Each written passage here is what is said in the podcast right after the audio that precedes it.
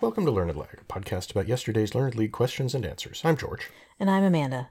George and I are both in Zephyr A. This is season 24 for me and season 28 for George. This is day 24 of season 96, the penultimate day, uh, which is also uh, divisible into the season number. Which is a thing I've been noticing but haven't been commenting on because I Oh. have such a pathetic math score that frankly I shouldn't. question one asks us uh, for the most famous character of Patricia Highsmith's works. Yes, um, and the one that was probably most famously made into a film, The Talented Mr. Ripley, um, which I have not read. Um, I've sort of read about the books rather than read them, but um, it, you know, just definitely kind of an interesting, as the question notes, uh, amoral anti-hero, um, kind of so awful that you're fascinated by him, uh, sort of character. Uh, so I put down Ripley. Yeah, same here. I uh, had this pretty much right on. I don't.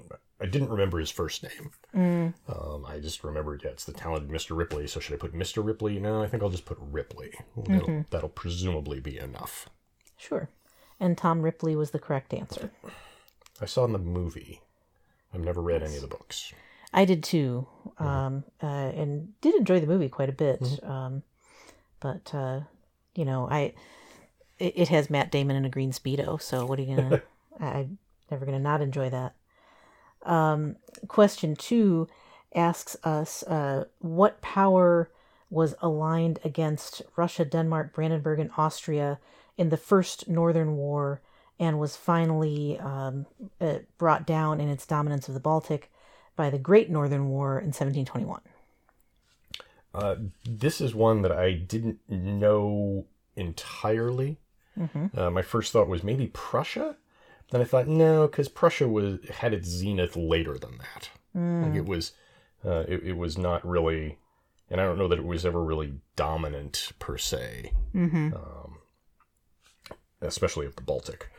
Uh, so I figured, okay, this, and I, and I thought about, okay, where are these countries? Russia, looking, thinking about them on a map. Russia, Denmark, Brandenburg, and what's now uh, Germany, Austria to the south of, or to the east of all of those, or the east of most of those. Anyway, I, I, I tried to picture them arrayed on a map, and, it, and they, they're kind of an arc pointing northward. So I figured, okay, it's it's probably one of the Scandinavian ones. It's probably not Finland, which is historically not a strong military power, uh, at least outside of Finland. Um, it's al- we've already got Denmark, so it's probably either Sweden or Norway. And I know that Sweden was a great military power in the days, the the early part of the 18th century and the 17th century and around there. So I thought, yeah, this this is probably Sweden. I've never actually studied this uh, these wars, but that sounded right to me that it was Sweden. Yeah, I had a similar thought process where, you know, I, I did the same kind of triangulation of, you know, what are, how are all of these countries that are mentioned in the question, how are they arranged um, in the world and on a map, and essentially around the Baltic. Um, and I definitely had the impression that of the three countries that are kind of, you know, on or near the Scandinavian peninsula, uh, I thought Sweden was the likeliest candidate.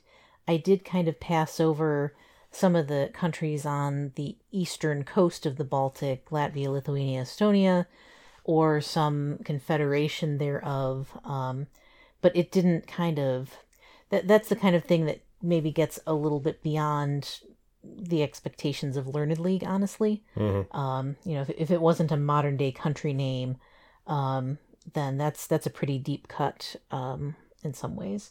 So, and I didn't think that you know their military might was not likely to be that notable. Um, and it's really there's you know clearly the the dominance of the Baltic is going to be seafaring kind of military might. Um, so I thought, well, Sweden's kind of in the middle of all these states that are kind of allied against something. Um, and so I thought that it was pretty likely that that that was uh, the country that it was going to turn out to be. Um, I thought, you know, especially with the Baltic being part of the question, that Norway's kind of on the other side, so it's it would be facing out towards the Atlantic more so than um, into the Baltic. Um, and Finland, like you said, is doesn't really have that reputation of um, military strength. So I, I did kind of the same uh, circling around to Sweden that you did.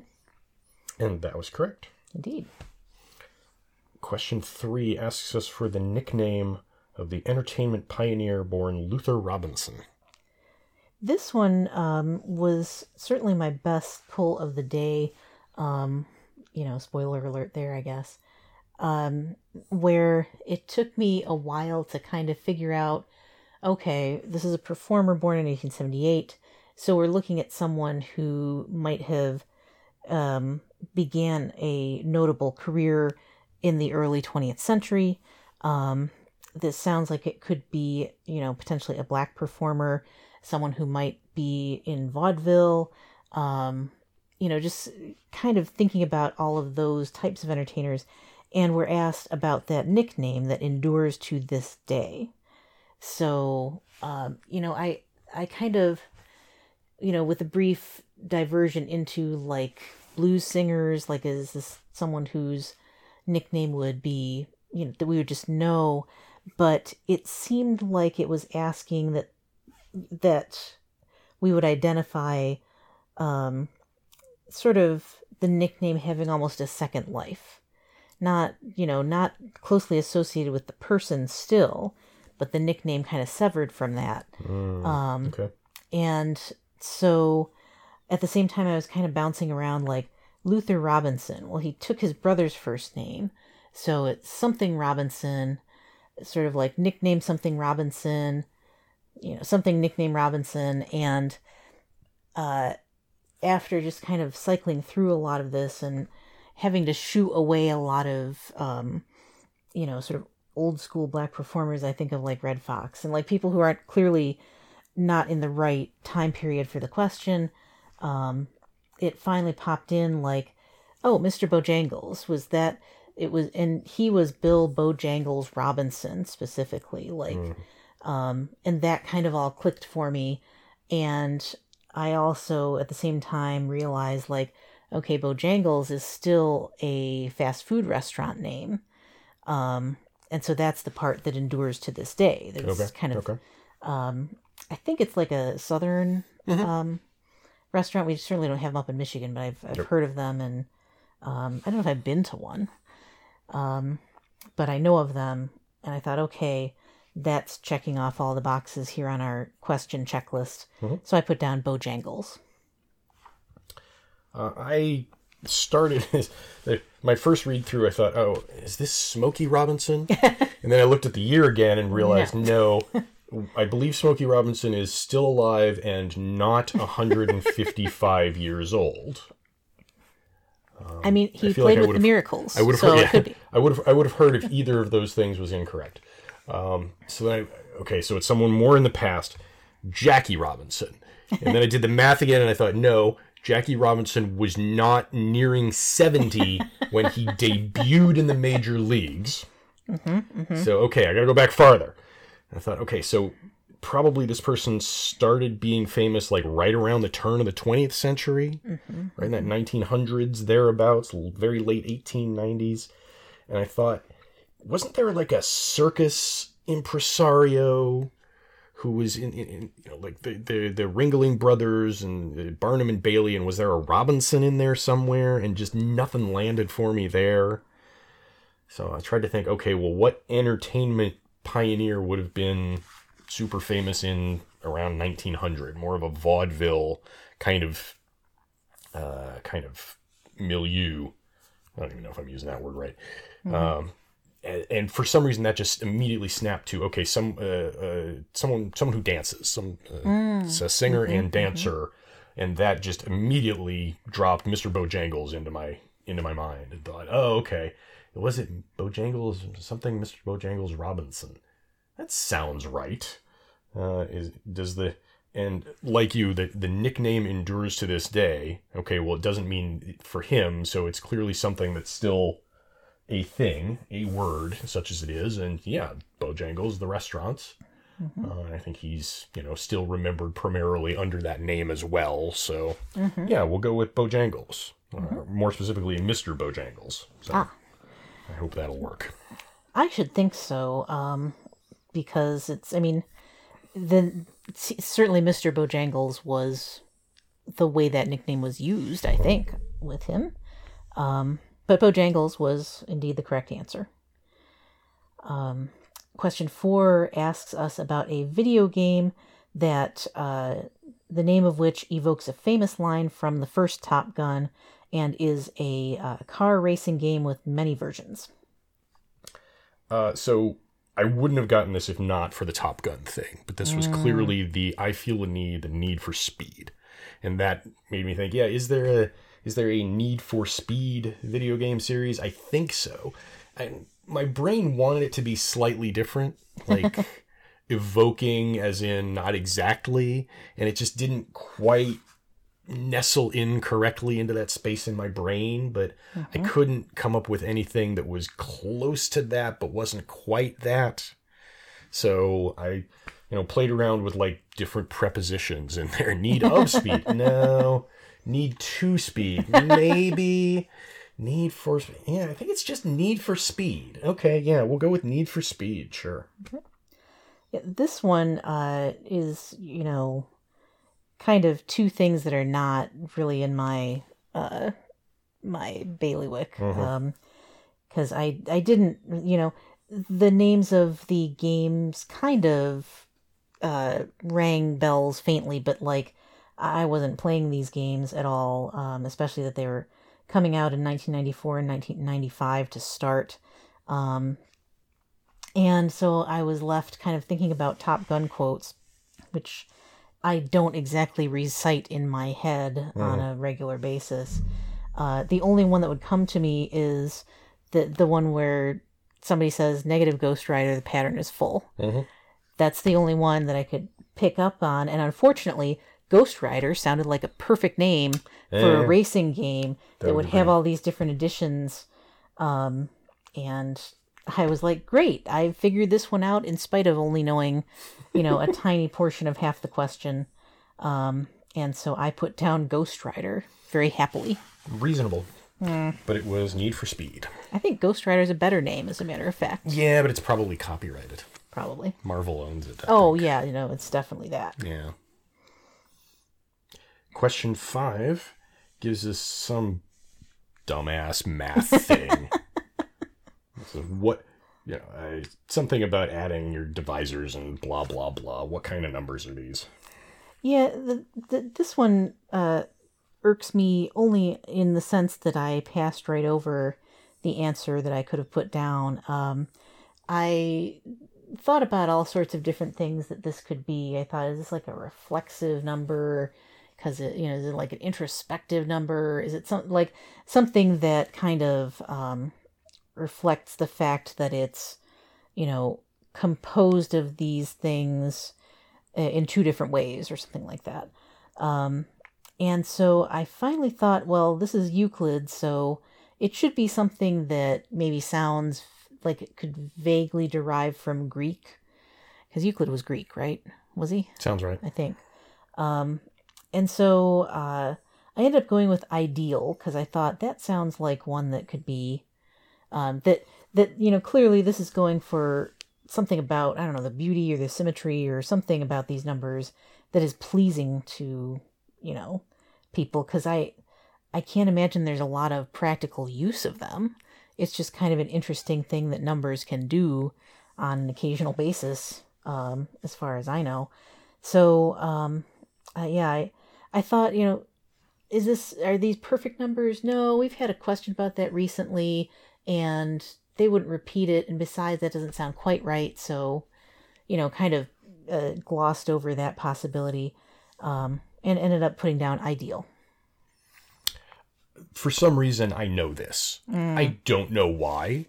I just, I remember for, for some reason, there's a part of my brain probably one that should be more devoted to what spices go together better, but instead remembers that uh, numbers that their divisors add up to the number itself is a perfect number, mm. which is just the dumbest thing. It's just absolutely like, yeah. So I'm I'm gonna read from a friend's Slack today. Somebody tweeted. you know, This was a tangential discussion that had, that actually had nothing to do with this. The people discussing it, I think, don't even play. Okay. But uh, someone tweeted, Yet another old Erdos problem falls. Cedric Pilatte, a graduate student at Oxford, has constructed a set which is both a Sidon set and an asymptotic basis of order 3. To which someone else, who is himself a particle physicist, mind you, says, A lot of number theory seems to be based on a dare.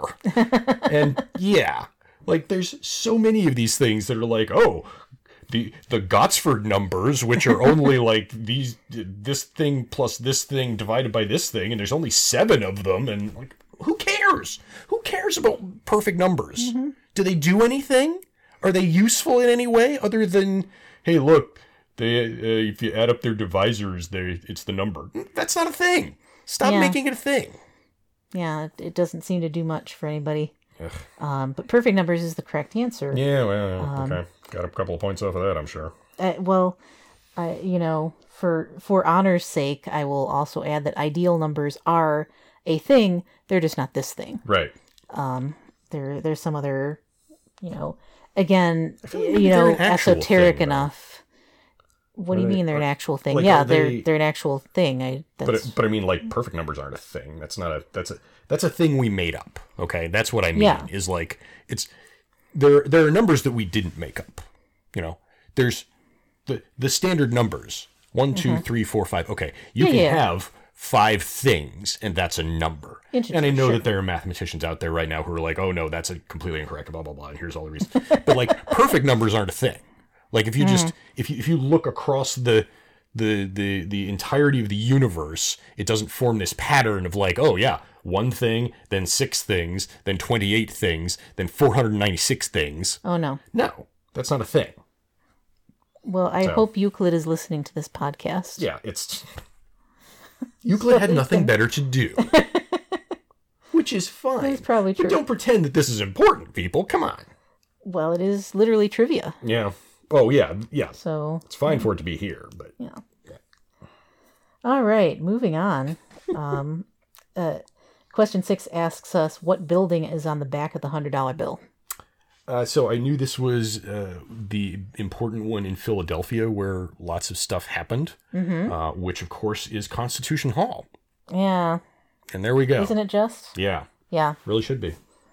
yeah, that's what I thought of as well. Yeah. It's just I don't know why I think that. I, I feel like Is I've there a Constitution Hall somewhere else? There's a Constitution Center in Philadelphia, Okay. which is I I I don't I didn't even bother looking closely enough to see whether it was like where the Constitution was hacked out or anything, or whether they did it in the same place, which would make sense because you know I had a perfectly good hall right there. But Yeah. um, yeah, I don't know.